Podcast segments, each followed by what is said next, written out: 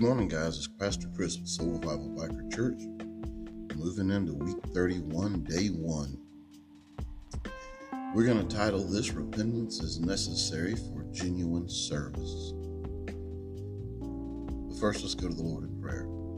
Heavenly Father, Lord, thank you for another day to rise, another day to shine and serve you, Lord. Another day to let people see that you live and abide in me. Another day to talk with others about you and share your word. It's in Jesus Christ's name we pray. Amen.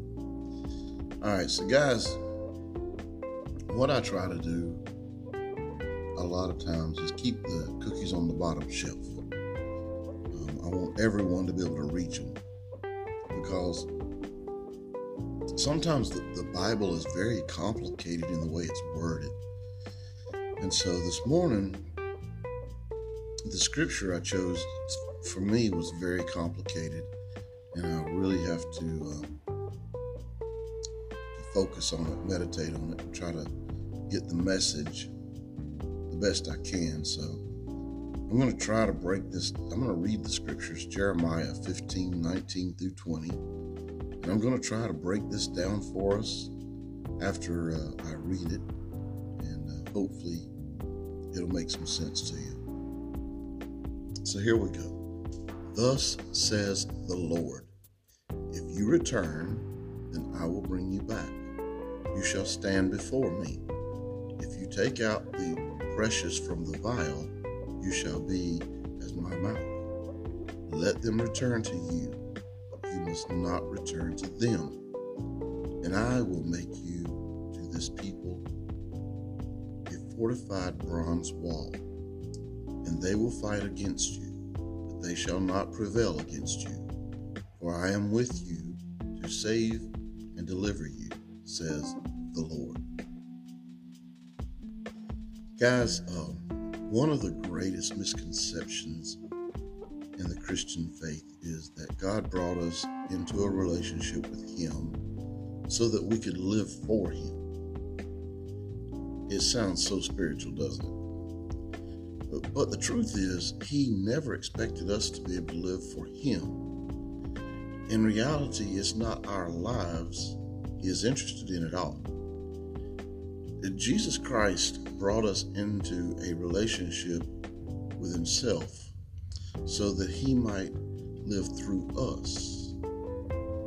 The only life in us that pleases the Father at all is the very life of Christ being expressed in our lives. Now, Paul said, I have been crucified with Christ. It is no longer I who live, but Christ lives in me. And the life which I now live in the flesh, I live by faith in the Son of God, who loved me and gave himself for me. And that's Galatians 2:20. You see, when we understand this powerful truth, two things happen. First, there is this overwhelming sense of freedom. You know, it, it only makes sense, right? Jesus said, You shall know the truth, and the truth shall make you free in John 8 32. We are free from trying to live autonomously and free to depend on Him to live through us. Now, second, it establishes a new focus and it shifts from what we are to do for Him to what He desires to do in and through us.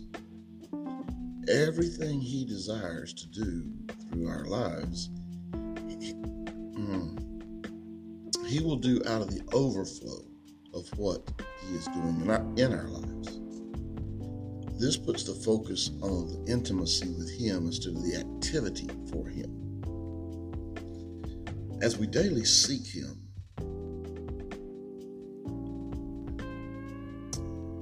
you know, we, we live a life of repentance if we're daily seeking Him and His will. Turning from self to his life in us.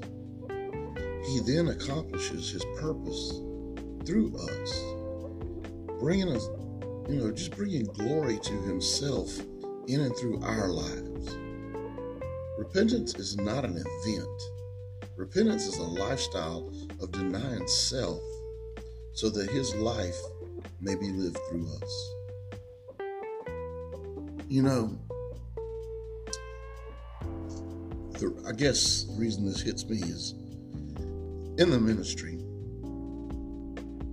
it's real easy for this to just become what we do and not who we are. In the ministry, it, it you know, the, the part I hate the most about the ministry is the business end of things. But unfortunately, it takes money to help people that's what our ministry is all about. But we have to be very careful that we don't make it more about the money than we do the ministry. And how we do that is making sure we continue that intimate personal relationship with God and let Him work through our lives. But we have to constantly be in repentance and we have to ask, that y'all hear me pray, Lord, please direct me, lead me, guide me, direct me, and correct me. Because we do have the flesh to contend with. So if we're focused on that intimate relationship, we will be very aware if we're disappointing God or not. And we have to really focus on that. It is a lifestyle. It's a, a lifestyle of denying self. And uh, Paul said it best, you know. He said, I've been crucified with Christ. It's no longer I who live, but Christ who lives in me. And the life which I now live in the flesh, I live by faith in the Son of God, who loved me and gave himself for me. So we got to let Christ shine all the time through us. I, I hope this morning something I've said here has, has made sense to you.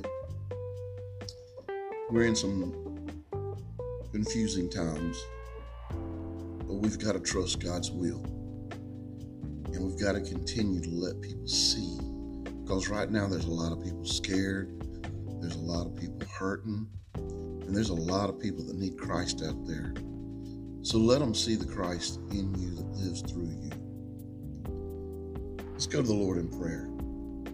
Lord Jesus, thank you for the freedom that is found in knowing you. Father God, I acknowledge my absolute and utter dependence on you for anything and everything in my life. Father, may I live a life of repentance. May I constantly turn away from myself and trust in you to live through me a life that is pleasing to the Father and accomplishing his purpose locally and globally. Thank you that not only you died for me, but that you also seek to live in and through me. Praise your glorious name, Jesus. Amen. All right, guys, remember who's out there stealing, who's out there killing? The devil. He wants to steal your joy. Don't let him do it rebuke him. Keep your focus on God. We know how Peter was in the storm. We're in a storm right now.